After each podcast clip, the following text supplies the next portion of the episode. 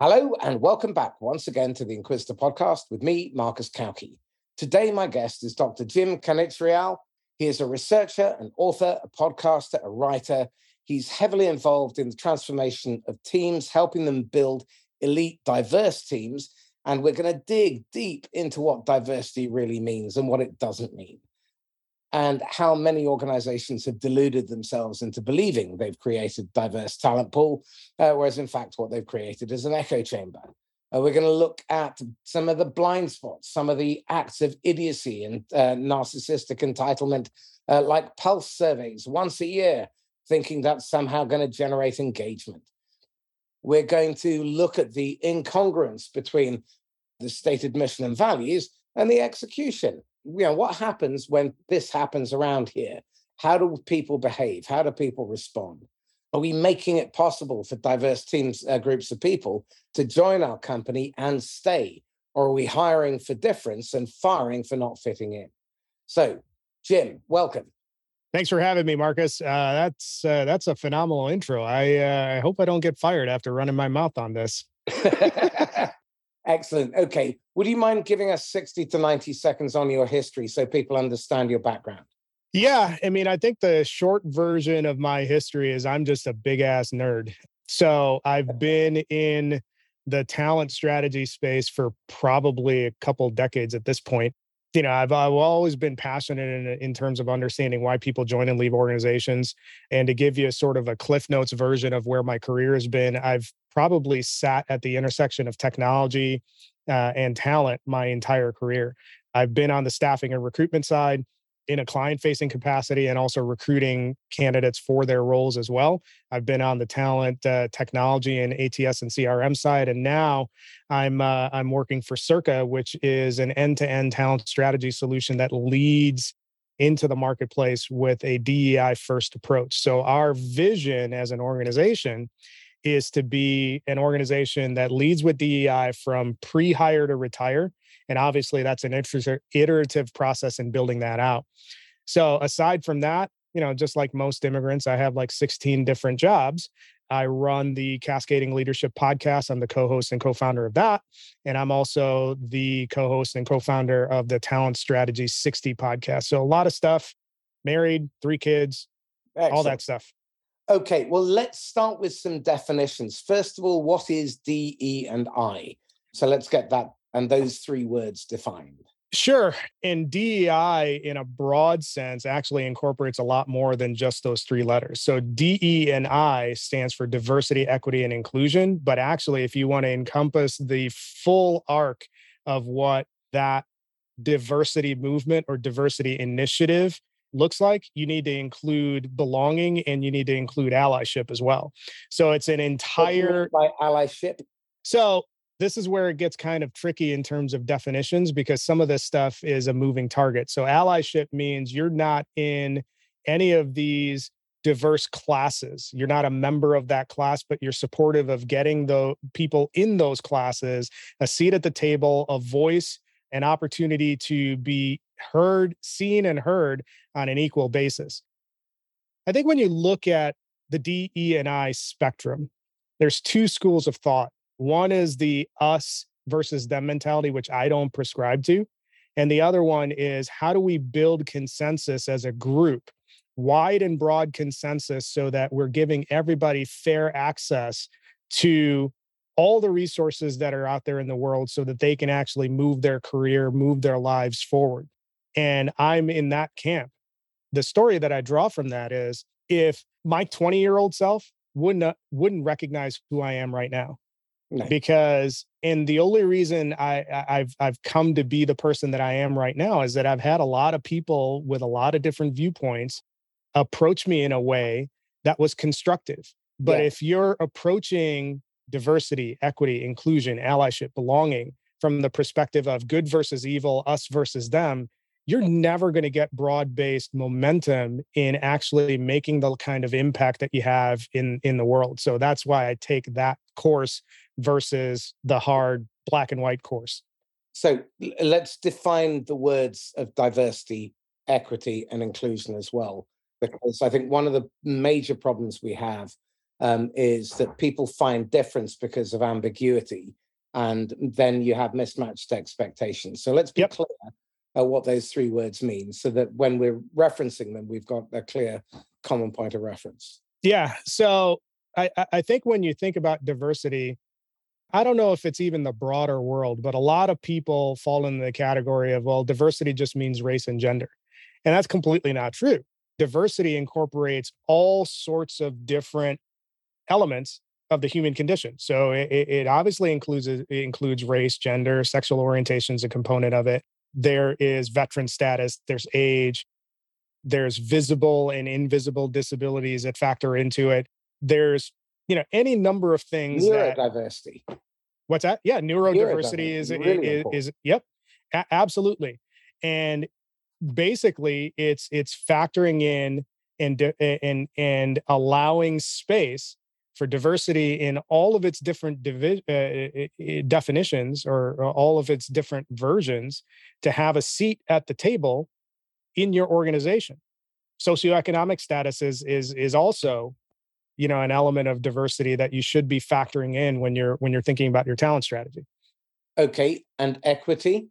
So equity is equal access everybody is treated the same way and and and i'll kind of draw, draw a parallel this way so let's just talk about simple terms and when you look at gender when you look at the ceo population of the fortune 500 there's somewhere around 20 women who are CEOs of the Fortune 500. And I mean, you can do the math right there. That's not an equitable situation. If you're talking about just purely equal access to opportunity, that's clearly not the case. And the conversation shouldn't be why aren't there more women in CEO positions in the Fortune 500? That's not the question that you ask. The question that you ask is why are there so many men that are broadly overrepresented in the executive suite as senior leaders, as exec CEOs of these Fortune 500 question, uh, uh, companies. That's the question. And then you can break that down across any number of different demographic criteria, but equity is is is equality of access is does everybody have the same chance and are they treated the same when they're up for a certain position within an organization? You can drill that down to you know the dust level. You know how are you hiring and compensating men versus women in your individual contributor roles? Is that an equitable process that you have in place okay and inclusion so inclusion is is similar in and, and i'm not an expert in the dei space so i want to i want to introduce that caveat. This is just something that I've I've actually grown into. Inclusion is making sure that everybody has a seat at the table and their voice is heard.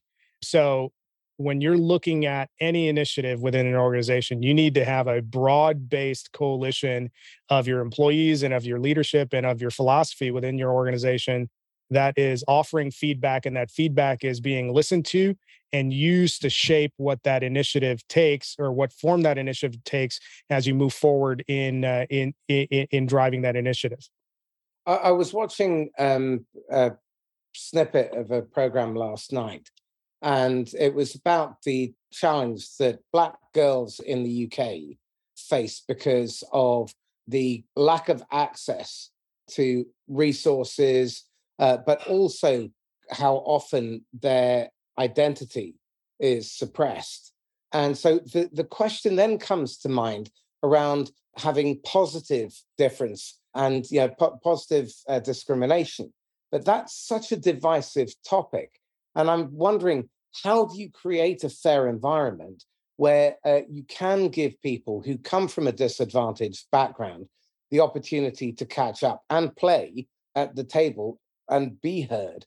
Because in my experience, diverse groups of people looking at the same problem come up with way more elegant, sustainable solutions with far fewer unintended consequences and hidden costs than teams of homogenized thinkers. So I, I, really want to encourage this, but I want to do it in such a way that doesn't create this divisive them versus us uh, scenario. So how do we do that? That's a really interesting question uh, and problem. I don't know if we can solve it in 60 minutes, but what I will say is the road to solving that problem often starts at the entry points. Hiring organizations and talent strategy uh, leaders within any number of companies and and you'll have to send me the uh, the study that you referenced in the UK but what's happening more often than not is people aren't even getting a shot and when you think about it i'll draw draw the parallel from the recruiting world your typical recruiter spends about 8 seconds on a resume or a cv before deciding whether that person goes in the in pile or the out pile yeah. So if that person's on LinkedIn and they have a picture, there's bias, conscious or unconscious, that can either include or exclude somebody from a shot. If they have an ethnic name, like my last name is ethnic AF. But somebody looks at that and says, well, that, that guy looks foreign according to his last name. So I'm not going to give that person a shot. You have all of these different things that at the entry levels of organizations people are being excluded from from participating and that creates a cascading effect as people move through their career so it's not a question of hey it's not a uh, zero sum game for other people to have an opportunity doesn't mean that you're going to lose opportunities the, the the issue is that there are vast majorities of people the global majority are left out of opportunities simply based on conscious or unconscious bias that happens at the entry point of the hiring process? This is the thing that a question that keeps going through my head. Why is it that we consistently choose to find the least effective way of doing things and then find ways of justifying that as if it's somehow written by some deity in stone? I look at virtually every process in sales and marketing, in the recruitment process, and I'm shocked at how wasteful they are and willfully, knowingly wasteful. And, and the, the response of leadership tends to be, well, just do more. And the, the conflation that more is better, more isn't better, more is more, better is better. Uh, you yeah. have to make a conscious decision. So, on that note, um, why diversity? Because it's so easy to just look for what feels familiar. And go with people you know and you're comfy with. What's the the, the economic argument for diversity? Well, the economic argument. Eh, let, let's take diversity off the table right now and just talk about the economics of it. Every employer, whether you're talking about peak economic times or down economic times, is always talking about we can't find enough good people for our jobs. So, if nothing else, your typical position will stay open for 60 days. That's burning money. If nothing else, you should be looking at broadening your candidate pool in any number of ways to solve that issue. So in the US, the typical job stays open anywhere from 45 to 60 days, depending on the type of role. So if you're dealing with that, you got to think about the impact that it's having on your organization. Somebody left your organization, that role is open, everybody else on the team is picking up the slack, and that has impact to their well-being from a mental, physical, social perspective. How much overtime are you running? Because you're running quote unquote lean, are you seeing a lot of sick time? That has a cost to it. So not only are you spending, you know, on average, four to six thousand dollars every 30 days that a position is left open, that compounds across your entire organization. So if we're going to talk about the economic imperative, by you deliberately as a as a talent leader or as a leader of an organization saying we're only going to look for this type of person. This you know i like people from xyz organization.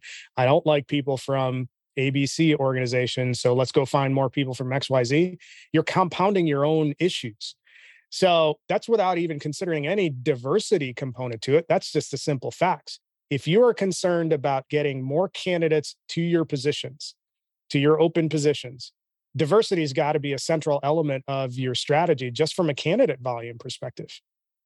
When you consider that uh, well over 80% of the population of the planet has brown or non uh, pink skin, at least half is female, and the majority are of low income bracket. But these are people who face challenges, who face uh, obstacles, who have to overcome these problems with limited resources and constraints and with obstacles and with resistance and a, a gun at their head. and they still come through and you don't even look at them.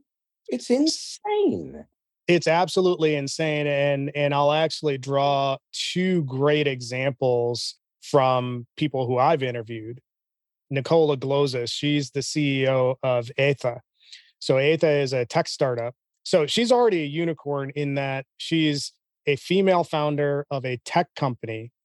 So if you have an understanding of what you know big tech or at least modern tech startups look, looks like it's it's predominantly white it's predominantly male and you have a female founder who who did it. So when i was interviewing her one of the things that she mentioned was that part of what changed her worldview in terms of how she thinks about diversity in general was her trip to south africa.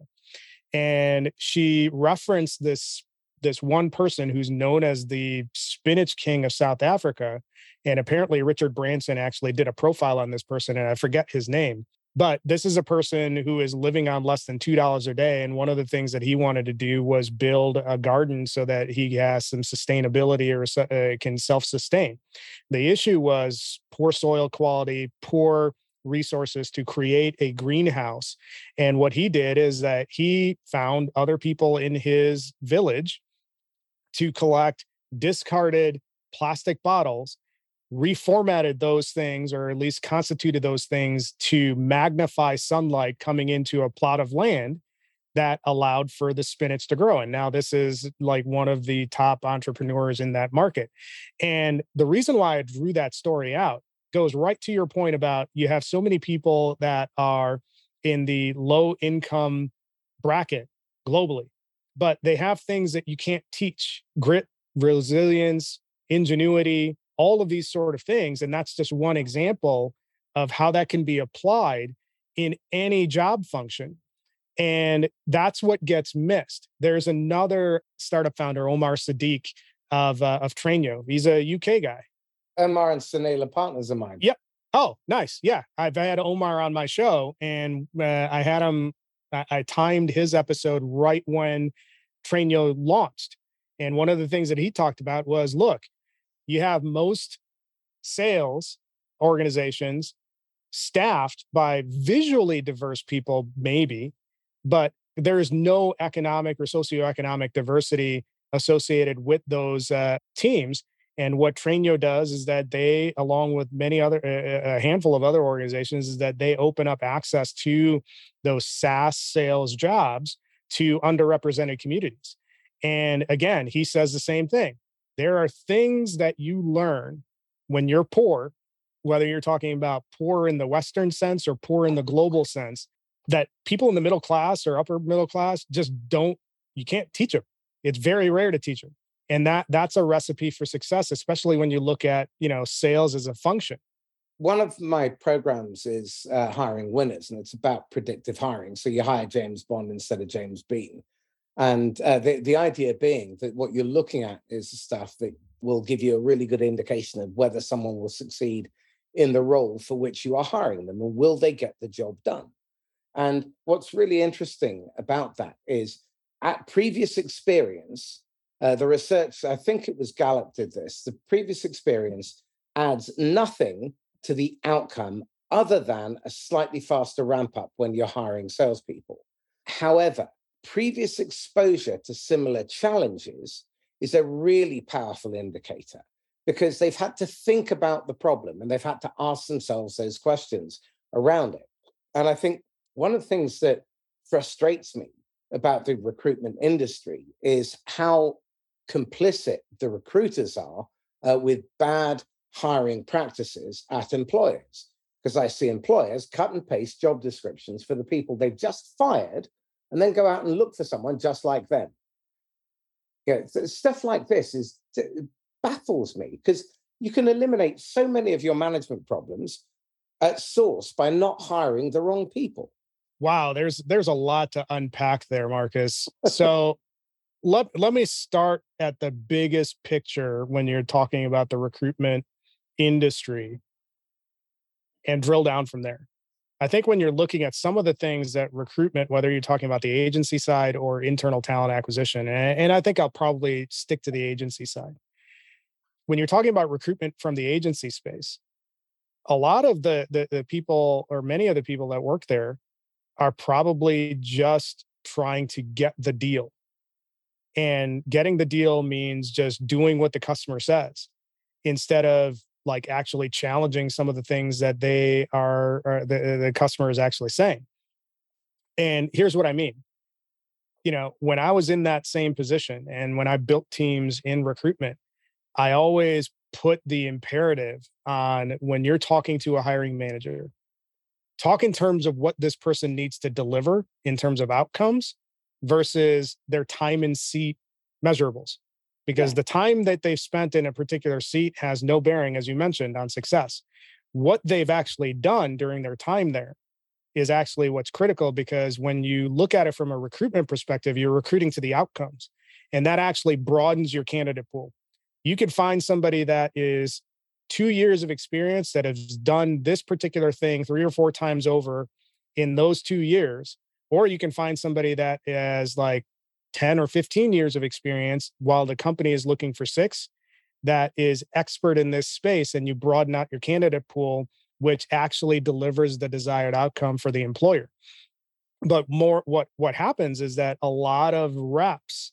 or a lot of recruiters don't have the courage to like broaden that out oh, you want a person with this many years of this, this many years of that. You need this technology. Okay, let me find you three people that look like that. Which one do you want to hire? And that's that's just order taking.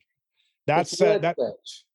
It's it. I'm sorry. What was that? It, it's nothing more than a game of word search. Yeah, exactly. You're just circling the words and trying to find you know the, the ones on the list and crossing and, them off. And guess what, Marcus? You and I are are going to be at a conference together that's the stuff that gets you automated out of a job. AI will be able to like word search and match up stuff and send it to a, a hiring manager if that's all you're doing. I'm very clear about where I think the market is going to go. And it's going to happen very soon. And I think about 40% of sales jobs will evaporate completely because they're frankly surplus to requirements. They could be replaced by Siri, Alexa, or an intelligent website because they do little more than act as a brochure on, on the end of a phone. Another 30 to 40% will go into the channel, particularly within tech. We're already 70% of global trade goes through uh, channels, but most people don't even know that they have a channel. So they're ignoring that massive opportunity. But I think what will happen is people will look for partners uh, who understand their business, vendors who are trying to transact all the time and worrying about this month, this quarter's uh, target have little or no interest in the long term.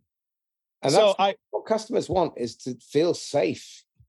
I want to tag in on something that you just said, Marcus, about 40% of the sales workforce is going to get obliterated. And that's my word, not yours. I'm paraphrasing. No, it's mine too. I'll, I'll run with it. and you know who's at fault for that? It's it's every investors. No, well, yeah, I put the blame on every single manager of a sales team that just says, call more, email more, that complicit. more, more, more, more, more. That that pure volume mentality. And you and I have been, you know, on the receiving end of how many of these LinkedIn messages where you connect with somebody and then you have a six paragraph blip that shows up immediately after that. Yeah. That is how you get automated out of a job. And actually, a lot of platforms are actually automating that step so that once it actually triggers a level of engagement, then it moves to a more senior rep. And instead of like teaching people how to have conversations or how to connect with people as humans, we're just teaching people to do I don't know. I mean, you could you could train a monkey to push buttons, and that's really what what you're doing. This is the problem because what they've done is they've they've tried to turn a relationship role into a componentized factory based function where you don't actually have a window to the customer. Or if you do, uh, your window to the customer is entirely selfish. Um. Because if you don't hit this number, you're fired or you're on a pip. And this is why I think the, the whole topic of diversity is really important. Because if you get those people who are in the sh- at the sharp end to sit down and actually tell you what they're hearing from customers. If you listen to what they tell you they need in order to be able to do their job. And again, I grant you, there will be a certain amount of whining and excuses, but you have to create the conditions for them to thrive and to do their best work because that's how you create engagement. That's how you create people uh, who want to work for, uh, within your business and you become a destination employer. That becomes an asset. I mean, yep. imagine having top talent queuing up to join your business versus where you are at the moment. Well, let's let's let's talk about that. So that is that is a great point that you mentioned, but here's how it's backwards. Or not not that point, but here's how organizations have it backwards from their sales effectiveness perspective. What does most sales training consist of? Most sales training Yeah, it's product. It is not problem. Like I've talked to so many startup founders and they've gone through the same journey. Hey i i created this awesome product and went looking for a problem and it didn't work. And as soon as i started talking to my customers about what problems that they were having that actually helped me accelerate the product to the marketplace. So what does that tell you? But a lot of sales training is basically let's let's make you an expert on the product. And you call a customer. If i'm calling you marcus out of the blue and i say Hey, Marcus, this is Jim from XYZ Company. How are you? Which is a crappy opener. You're gonna say you're gonna say my PFO. hemorrhoids are hurting. yeah, exactly. You, or you're gonna give me a PFO. But if if you indulge that conversation, and then the next thing that I say is, well, hey, we're a company that does all of these great things, and we can solve all your problems for you. Let's let's have 15 minutes. That's when you give me the PFO and and and yeah. And and that is that's how we're training people how to sell. What we're training them to do is burn through cash because if you look at the economics of it bad hires are in my experience the single highest hidden cost in any business and the higher up they go the more expensive the mistake becomes because the impact going down the, the, the organization if you are a manager and you compromise on one of your uh, new hires for the team, what message do you send to the other members of the team? How yeah. quickly are they going to start resenting carrying this person? I think you and I have both experienced this throughout our careers. And I don't know how hard and fast this rule is, but you know, my philosophy was you hire deliberately and once somebody is in the seat, you give them all the tools that they need to be successful you support them but there's there's a point where you have to be able to say hey this isn't working. This isn't the right fit. But you're only justified in saying that if you've done everything that you possibly can from a people process technology perspective to help this person get to that next level. And i would argue a lot of organizations don't do that either. It's keep the revolving door.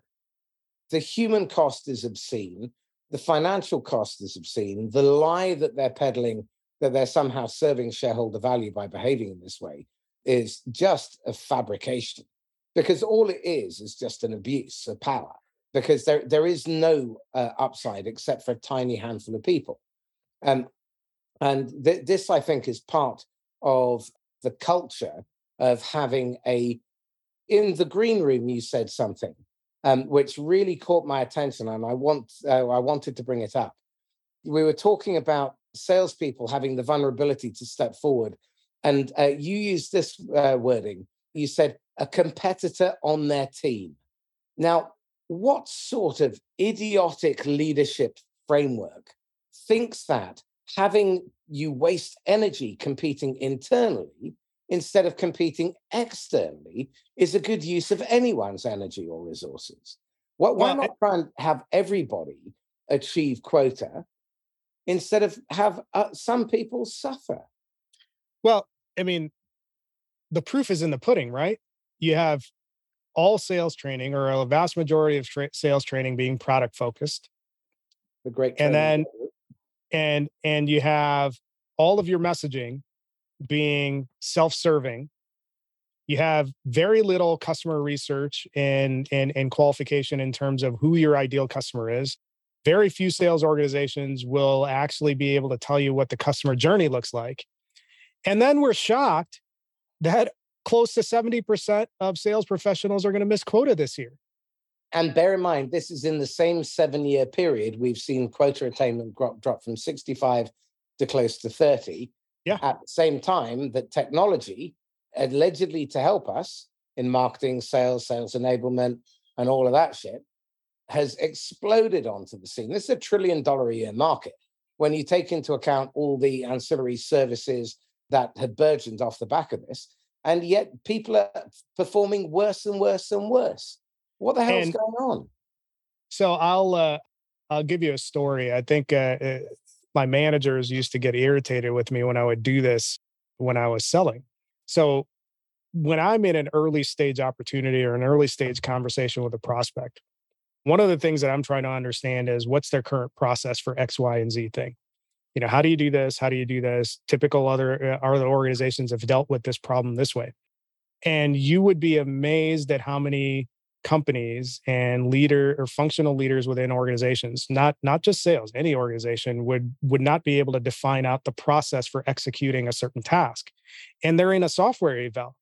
And i would say look when you're looking at fixing a problem there's a people process and technology solution component to fixing the problem. You're not dealing with a technology problem right now. Because you haven't been able to define the process for executing these tasks and I've talked to multiple people within your organization that have the same problem, you're dealing with a process issue, not a technology issue. You need to get your process lined up and then measure and evaluate whether it's a technology gap or something else. And you know, sales leaders would get irritated with me because I would back out of a deal or at least a potential opportunity and close it out because you know, what good would it do for us to sell them hundreds well, of thousands of dollars. is going to churn or be yeah. really pissed off with you. That's short term thinking, though. And so the, uh, the, the question I have for you is this then, Jim. What do we need to do in terms of rethinking what we consider to be fit for purpose in the management layer? Wow, that is a really good question. And I think if I'm tackling that, it starts with hiring and it starts with hiring in a very specific way.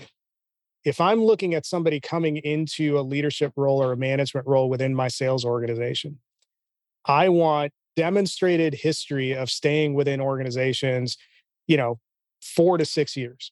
Why that number? Your typical sales manager churns out of an organization every 18 months and looks for the next opportunity. So if you want to build a sales organization that is customer centric with a long view in mind, with not only for not only acquisition but also retaining those customers you need to have leadership in place that has shown that they have staying power and is philosophically designed to win the long game versus the quarter by quarter where are you at quota let's discount everything under the sun mentality that discount everything, volume everything play is what gets you an 18 month shelf life within an organization. So I would probably start there in terms of my strategy of building if I'm hiring for the long term. I don't know if that answers your question, but that's the answer well, I got. I like it. And it's certainly part of the way there. I mean, my, my, my thinking is that there's too much reacting and not enough th- uh, thinking and planning ahead. If you design the business that you intend to become in three years' time, and you've identified the functions, the roles that you're going to need to execute on that, you can work backwards in six month increments as to the progress that someone in this role for which I am hiring, progress they need to make, and the milestones they need to achieve, so that we, in concert, all achieve the outcome we intended together. So there's a job to be done by the business. Each of us has our component that we have to execute towards that job to be done. And each role has their main job to be done in terms of contributing to the overall mission. And if you plan uh, the roles that way, and you work backwards from the three year outcome, the two year outcome, the one year, six month, three month, then the person knows what progress they have to make. And our job is to create the conditions so they can thrive and they can achieve their full potential. And also that the milestones are 100% within their control, because then they are fully accountable. They can't say, oh, it wasn't my fault. But equally, our job is to make sure that they are supported and they have the resources and tools that they need. So it's interesting that you draw out that roadmap because it draws a really strong distinction distinction to where I'm at right now. Because one of the things that, you know, from an organizational vision that Circa has is that, you know, three to five years from now, we want to be the type of organization and this is this is actually from the ceo down so everybody within our org structure is bought into this you know three to five years from now we want to be the type of sales organization where we've built out sort of a demand engine more of our leads are coming in from are, are, inbound versus being generated from outbound. So, how are we actually going to execute this? We're going to actually empower people at all levels of the organization to evangelize uh, according to what they believe in that's in conjunction with our organization. So, that's one step. The other step, you mentioned this earlier, is we're going to expand our pa- uh, partnership ecosystem. So not only are we going to look at direct selling as a as a channel, we're going to look at partner selling with organizations that see things similarly and are complementary to our go to market and bring them in. So this is an example of how you work backwards from there. But I think one of the things that that that's really interesting about what you just mentioned is very few organizations will have the discipline to work backwards that way. It's all about and, and again, it goes to your point about driving shareholder value. We we want the next quarterly report to look great. Who cares if we're just bringing forward stuff that would have happened six months or nine months and we've discounted the hell out of it? Yeah. Uh, and we've discounted the hell out of it to bring it in now. That's that's a backwards way of thinking, and it's actually it's it's it's how you absolutely destroy every rep's credibility up front because now they're going to the market now they're going to their customers with commission breath yeah. and i've been in environments where people are offering discounts when somebody is even expressed you know a buying signal but it's a buying signal in the form of a question mm-hmm. and instead of probing for more detail on the question oh well if that's a concern we can give you a discount like what are you doing uh, one of my coaching clients had pressure from his vp to try and bring a deal forward. And uh, they were told that they could discount up to 80%. So naturally, he refused because he was already 274% a quota. And he just planted his feet. Six, uh, sorry, two weeks later, it landed for an additional 600K GP. Now, that's half his annual target. And he was being put under pressure by some Egypt who wanted to try and make a valuation number. To hell with that.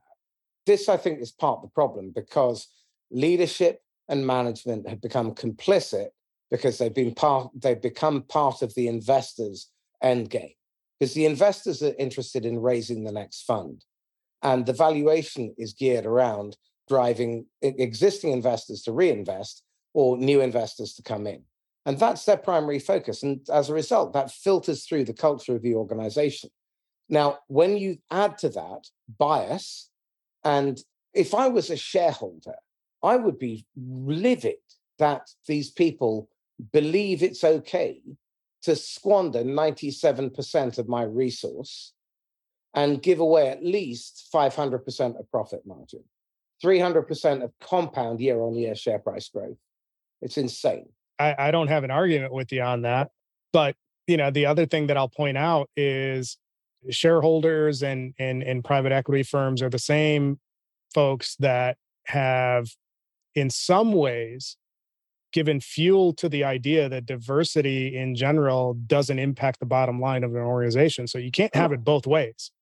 There's still a broad segment of the hiring population, at, even at the executive levels, that think diversity or DEI and everything that's associated with it is a nice to have. But when the chips are down, we're not going to fo- we're, we're not going to buy into that fluffy stuff. We're going to focus on activity. So and it's it's an interesting contrast. It's mirrored also in the funding because if I remember my stats correctly, half a percent of the uh, VC funding went to Black and Afro uh, American investments, one percent to um, women, I think it was, and uh, 2% to Asian men. That was pretty much it. The rest was all bros and white middle-aged men. This is where where you know I have I have a broad network and a lot of my African American uh, leaders within my network get irritated with the performative nature of DEI across many organizations. You know, a lot of organizations are just using this as a check the box so that it it doesn't piss anybody off and right. doing the bare minimum. Okay, you know, so I've let, got the que- I've got the question. Yeah. How do we turn DEI into a profit center? How, how do we make it so profitable that it's the only way you can behave? I mean, I would argue that it that the data is right there. I mean, think about it this way you look at the two largest cohorts of the employee landscape, and that's millennials and Generation Z. Three quarters of that cohort, and I think millennials are going to be 75% of the global workforce by 2025. So most of them are in hiring. So three quarters of millennials and Generation Z are making their join and leave decisions of organizations based on that organization's commitment to building a diverse workforce. So if that doesn't tell you anything just by the simple fact that if you just want to simply retain people and fill your roles faster, if you don't pay attention to these things, you're going to lose money. I don't know what's going to convince you. If you think about it, let's say you have 100 people in your workforce, your 100 people in your workforce, the vast majority of them are millennials, and 75% of them leave. Each replacement for that employee can cost you up to 200% of their annual salary to replace them. So if you're not concerned about attracting talent, if you're not concerned about keeping the talent that you have, and you don't understand how diversity is shaping the candidate landscape and candidate behavior, I don't know what to tell you. Well, those are the cheap end of the costs. Because if you make the wrong hire, uh, which you will if you're going to pick from a limited pool and you have to pick a compromise candidate because of your biases. In enterprise, I have a calculator which I'm very happy to share with anyone. In enterprise high ticket sales, it can cost you 35 to 125 times their salary.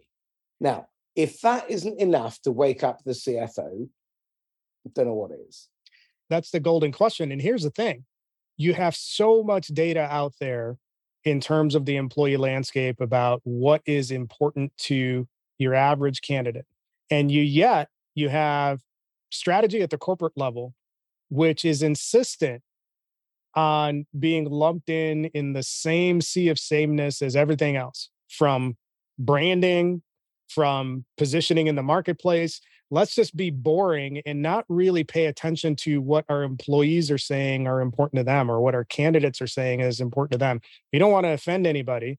So we're just going to be vanilla. And vanilla is is fine, you know, if you're into that sort of thing, but you know, it's not going to it's not going to win you any awards. Well, it's it's actually probably the worst strategy in this market because if you don't adapt, then you're going to come up against the weather and it's going to beat the crap out of you. Yeah, um, I mean, I I always talk in terms of building an attraction model, and that applies at the dust level and it applies at the corporate level. You have to have a point of view. You have to stay eh, say what you believe in, rather than have these, you know, grandiose mission, vision, value statements that end up you know on the wall somewhere in some boardroom and never really get looked at or talked about or executed. You actually have to start living those things because that stuff matters to the vast majority of the workforce and if you're not doing that you're going to you're going to struggle. A really good question i picked up from one of my guests recently is what's on the standing agenda for meetings for leadership because chances are culture doesn't even show or people don't show except where you're complaining about them um, yeah you, you look at how meetings are structured. You know, I, I, look at uh, the weekly ass kicking, um, the pipeline review, where you're listening to 10 other people lie through their teeth about the work of fiction that they fabricated on Excel. It's so much time, which is unrecoverable, is wasted. And every time you have your team there, you need to multiply the cost by their hourly cash generation target. So if it's if they're on four grand a day, which is a 1.2 million uh, target, every hour is 500 pounds per person. Um, now you start totting up the cost of those meetings where no learning happens, where no progress happens, and you got to begin to wonder if it was the manager's money, would they be quite so profligate? And then you start looking up the chain of command and you hear what they're telling people to do in terms of their behaviors and so on. Is it any wonder that we're now seeing? I, I saw a study uh, last week 73% of the US workforce is expected to have tried to change jobs in 2022. Yeah, and, and, that's that's not surprising and that bubbling underneath has existed for a while. And and here's some other things that that need to be factored in. Again, going back to the biggest chunks of the employee landscape, you know, when you're looking at generation Z and the millennial workforce, you know, almost 85% of them are expecting their organizations to provide some sort of training or professional development as part of that contract that exists when they join organizations. How many organizations are doing that? You know, you talk about the, the, the pipeline review meetings where everybody's writing or talking about their fan fiction. Well, mm. where does where does that problem start? You've built an entire organization on more. Do more calls, do more emails, do more this, that, and the other thing. And you called it out earlier, Marcus. We're confusing activity with achievement. Hmm. So you pretend that activity is going to lead to all these sort of things and then you're forcing your employees to build a story off of all of this raw activity and then your prescription for solving the problem that exists when people aren't meeting their targets or aren't trending their targets is what? Well do more. Why in the world am i going to do more of the crap that isn't working? Right. Okay but i think i've figured it out. Thank you. Okay I've made a connection because it's um, over half, well, about 60% of buying cycles end up in um, no decision. A, a no decision, close lost. But over half of those, according to Matt Dixon's latest research, end up being lost because the salesperson, when they when they the buyer is ready to buy, they have a budget, they're willing, the team is on side, they have approval, and then they go dark. Now, oh, I think it was 52% end up, or 58% end up in that situation. And what the seller is trained to do is to go back and try and ratchet up the pain or to paint the picture of the better future instead of actually go back and listen to what the anticipated buyer's remorse is. What they fear is that if they put their ink on contract and it's their signature, they will get blamed if things go wrong. And so, what the seller needs to do at that point is go back and find out what that fear is and either mitigate the risk or allay the concern. And that way you could be winning another 30%. But so this is difficult. It takes thought, it takes a change in behavior. This stuff is hard. So yeah, it's it's it's absolutely hard.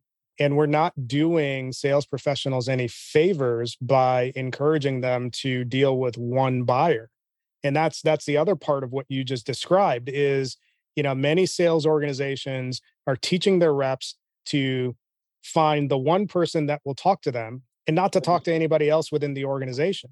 And again this is where that short-term focus comes in because if you're only looking at weekly and quarterly stuff you're going to deal with one buyer you're going to have a 20% win rate instead of actually using a multi-channel multi-threaded approach that starts at the user level and goes up and goes from the executive level down and across. The typical complex sale has anywhere from six to 11 people involved in the buying committee. We're seeing up to 16 now. Jesus. yeah. I, I, I, mean, was at a CRO conference a couple of months ago, and uh, lots of them were finding at their enterprise sales level it was six, up to 16. Um, and you got to remember, there's evaluators and decision makers, and they're yep. not necessarily the same. They can be, but you need to engage with all of them. And this is you can't do that inside of one or two quarters. You've got to do that over time. So you've got to focus on the medium term. And virtually all of these problems are, fix, uh, are fixable if you start shifting your time perception. I learned a beautiful lesson this week, uh, which is what if you are the present moment? Where is your attention? If that's the case. It's on the here and now. Yeah. It's not about the past, it's not about the future. What you're not thinking about. You're not thinking about your commission, you're not thinking about your next question. You're not thinking about when you can interrupt. You're just present. It takes all the pressure off us. And I think part of this issue is that certainly in uh, Western business, we have this really terrible concept of time, which unfortunately we don't have time to talk about now. But I'd love to discuss this again with you. It's been really fascinating. Jim, tell me this. Uh, we, we've come to the top of the hour. If you had your best mistake in hiring? My best mistake in hiring.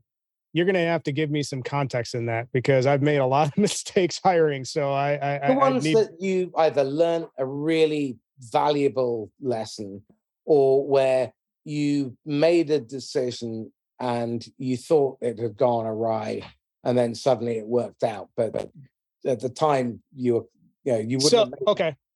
So there the, it's it's a two and one actually. So mistake number one and a lot of startup folks will fall into this is the idea that hey i'm launching business x who is my best competitor in business X and let me hire their biggest or their best salesperson and bring them over because then I can replicate that level of success within my organization. So I've done that before and it rarely if ever works. So if you're and and for the generation Z and millennials that are listening, never hire the Rolodex, hire for the Rolodex because it's it's it's more often than not going to fail just because somebody has a massive community and has massive success in some other organization that's related to what you do doesn't mean that that's uh, that's going to translate over past performance is not a predictor of future success so that's one but the other thing that i've learned and that's the flip side of this is when hiring you should always have a lens towards the things that you can't teach grit yeah. resilience ingenuity resourcefulness Trust. those things are important radical transparency. So I'd rather hire have somebody that owns the stuff that they don't know. So those are all important things, but that all fits under the teachable fit umbrella. So everybody's got these mental checklists of things that they want in a candidate. Screw all that. Hire the person that has the motor and the attributes that are required for success and can be taught the mechanics of the job that person will outperform somebody that actually has all of the paper requirements, the time and seat requirements of your ideal mindset, but that doesn't guarantee that that's going to be successful. So hire for the attributes that you need versus what the profile dictates you should hire. Hopefully that makes sense. Uh, absolutely. And in, in fact, if anyone is interested in this area, then I run a program called uh, Hiring Winners which is all about the predictive hiring, building it from the job to be done backwards and giving you the framework. And yes, it is a shed load of work when you first do it. But once you've done it, then you're going to save yourself vast amounts of work because you're not going to have to fire and replace them several times. And you're not going to have to make up the, the target that they missed. And you're not going to have to replace the people that they pissed off and created poor morale and so created a churn, uh, a revolving door. So on that note, Jim, how can people get hold of you? I'm uh, I'm almost everywhere. So easiest place is on LinkedIn. I'm pretty active there. I post every day. You can also find me on the Cascading Leadership podcast. That's available on all your podcast platforms. It's on YouTube. Talent Strategy 60 is a LinkedIn live show, which I'm the co-host and uh, co-founder of. So beyond that, I mean, yeah, I'm, I'm pretty easy to find. I'm on all sh- social platforms with the exception of like Twitter and Instagram. So there you go. Okay, excellent. So, Dr. Jim Kanichirayil, thank you very much. No, it was a great, uh, great hanging out with you and chatting. Uh, I'm pretty sure. Thanks for having me, and I'm pretty sure if uh, there are other conversations, we could talk for hours about that sort of stuff too. Excellent, Jim. Thanks. So this is Marcus Cauchi signing off once again from the Inquisitor podcast. If you found this useful and insightful, then please like, comment, share, and tag someone who would benefit from it. If you know someone who's about to start a recruitment process, then please have them listen and either get in touch with me or with Jim. In the meantime, if you want to get hold of me, Marcus at laughs-last.com, and there will be links in the blurb for getting in touch with me to talk about coaching and training. In the meantime, stay safe and happy selling. Bye bye.